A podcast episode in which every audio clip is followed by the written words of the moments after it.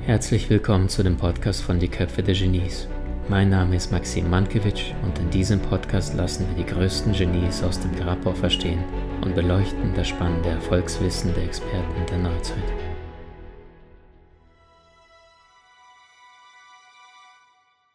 Elfter September 2001 Fassungslos und in Panik verfolgt die ganze Welt an den Bildschirmen, wie soeben das zweite Flugzeug in den World Trade Center hineinraste. Die Menschen sind verunsichert. Die Angst vor den möglichen Konsequenzen ist greifbar. Viele sprechen sogar von einem Krieg. Doch was zu dem Zeitpunkt noch viel mysteriöser erscheint, ist, dass in den Suchmaschinen damals drei Namen besonders häufig eingegeben werden. Bin Laden, George W. Bush und Nostradamus. Er überragte alle anderen Propheten und Seher und sagte beide Weltkriege voraus, den Aufstieg und Niedergang des Dritten Reiches, auch die Ermordung von JFK und seinem Bruder sowie die Erfindung der Atomwaffen und die Zerstörung von den beiden Hafenstädten Hiroshima und Nagasaki. An seinen Sohn schrieb er 1542, ich werde einige Male jede Woche von einem wahnsinnigen Schrecken ergriffen, von nächtlichen Studien, von Geruch nach Schwefel und Feuer. Durch langwierige Berechnungen habe ich Bücher meiner Prophezeiung zusammengesetzt, von denen ein jedes 100 astronomische Vierzeiler dieser Prophezeiungen enthält, fortlaufende Weissagungen bis in das Jahr 3797. Er gilt nicht nur als der bedeutendste Seher aller Zeiten, er ist auch der berühmteste und gleichzeitig umstrittenste Sternendeuter und Zukunftsprophet. Seine nächtlichen Visionen über einem heißen Dampfkessel treiben ihn wortwörtlich an den Rand des Wahnsinns. Wer war dieser außergewöhnliche Mann? Er war Apotheker, Arzt und Astrologe und zudem ein heimlicher Berater des Königs. Bis heute ist sein Name umstritten, Nostradamus, ein Prophet oder nur ein Scharlatan. All das erfährst du in diesem außergewöhnlichen Podcast. Am 14. Dezember 1503 wird Michel de Notre-Dame in Südfrankreich in einer kleinen Stadt namens Saint-Rémy de Provence geboren.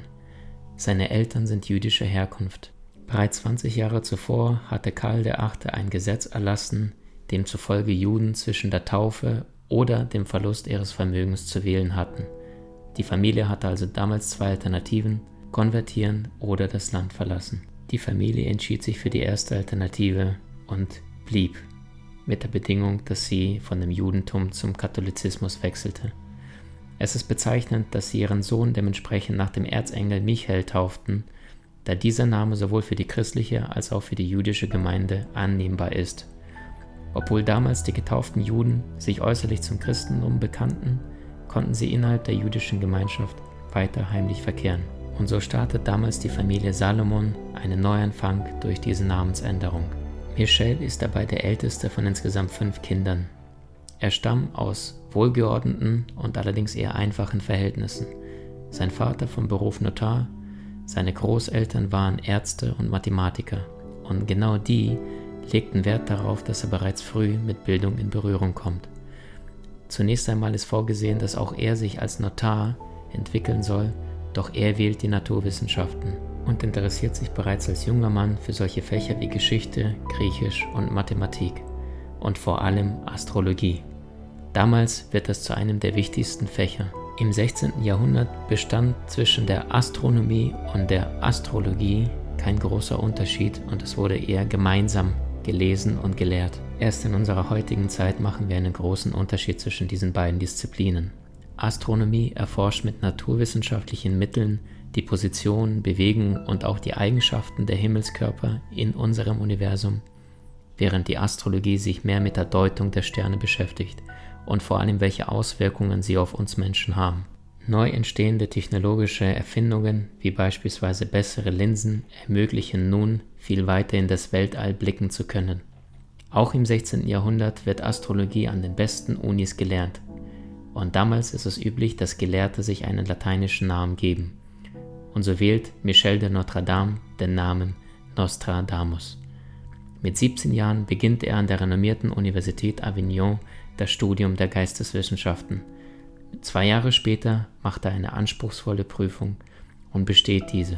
Seine Professoren loben ihn in Griechisch, Latein, Grammatik, Logik und Rhetorik.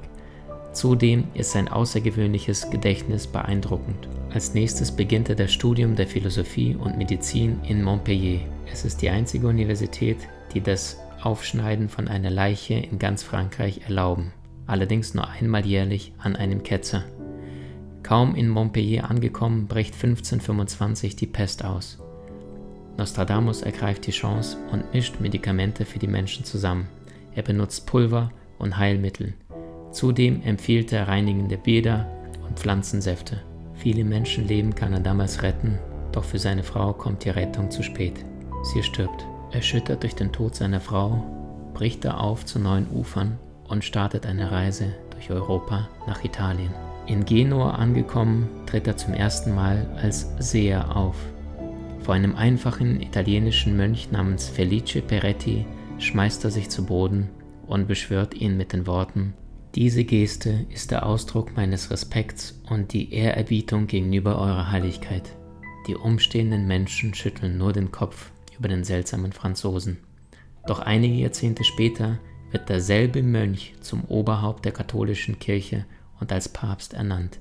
Er wird Sixtus V.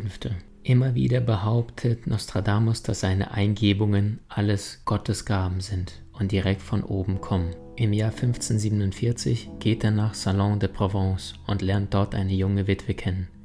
Er führt mit ihr eine Ehe, daraus entstehen sechs Kinder. Weiterhin veröffentlicht er die ersten Schriften über medizinische Vorsorge, eine im 16. Jahrhundert recht ungewöhnliche Praxis, denn damals galt der ganze Fokus zur Heilung der Krankheiten, allerdings nicht dem Erhalt der damaligen Gesundheit.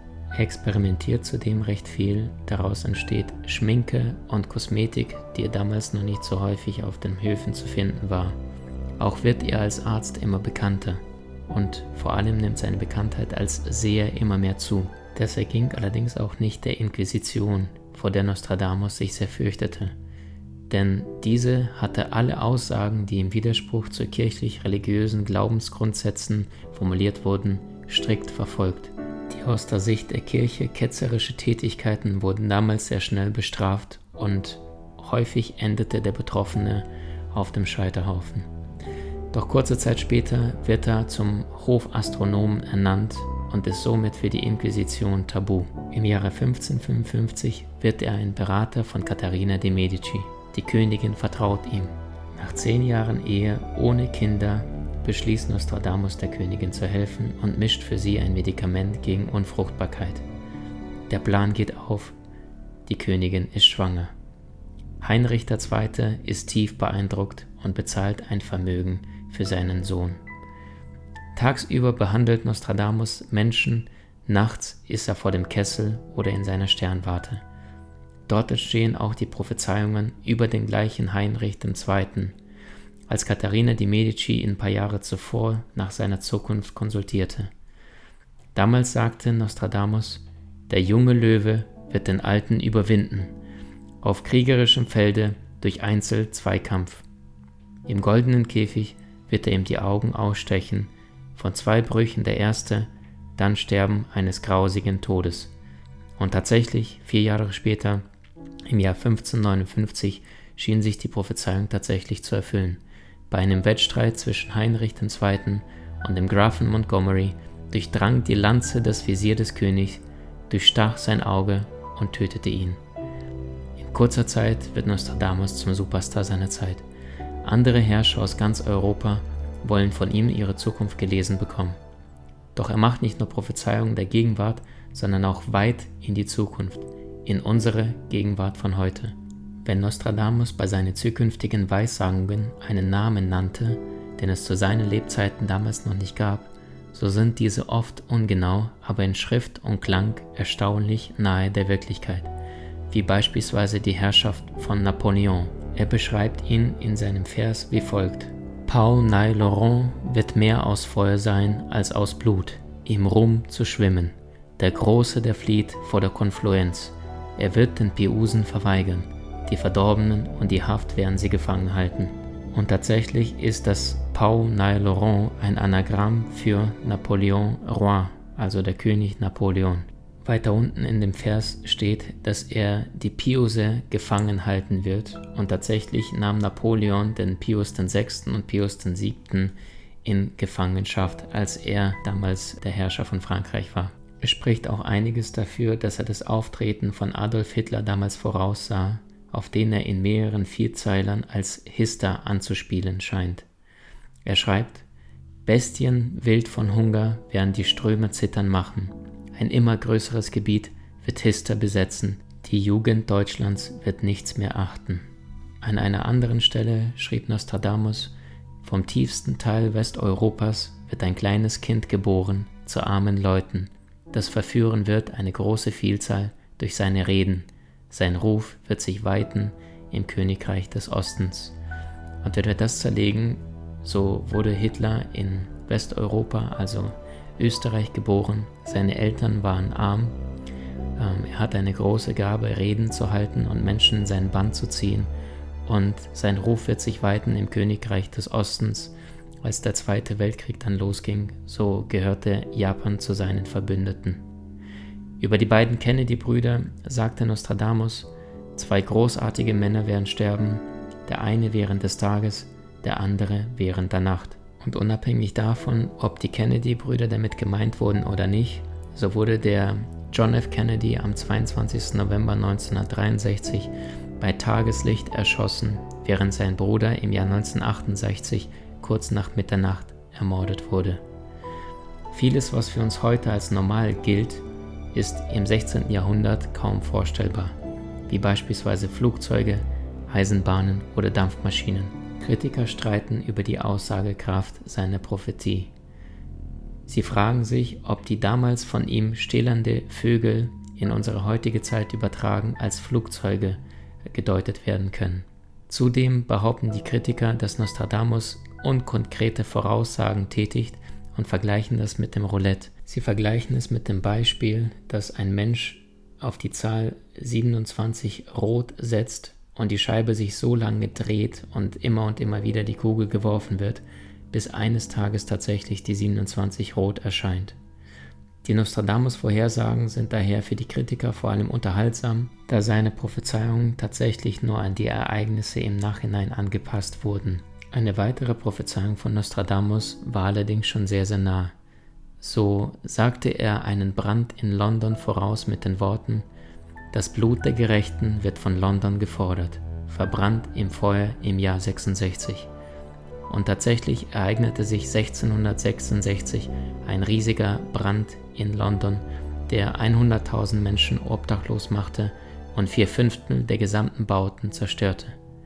Das mysteriöseste Geheimnis von Nostradamus, das uns hinterlässt, ist allerdings sicherlich das Ende der Welt.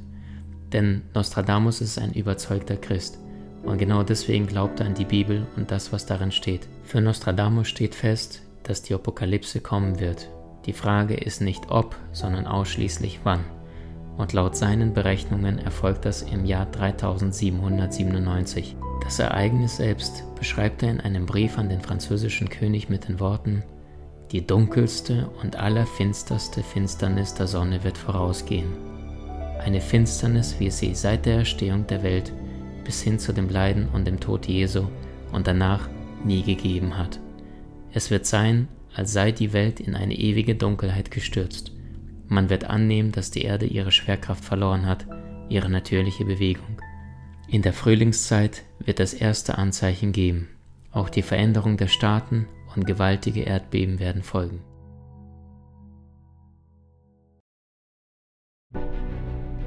Hast du dich schon mal gefragt, welchem Genie du ähnlich bist?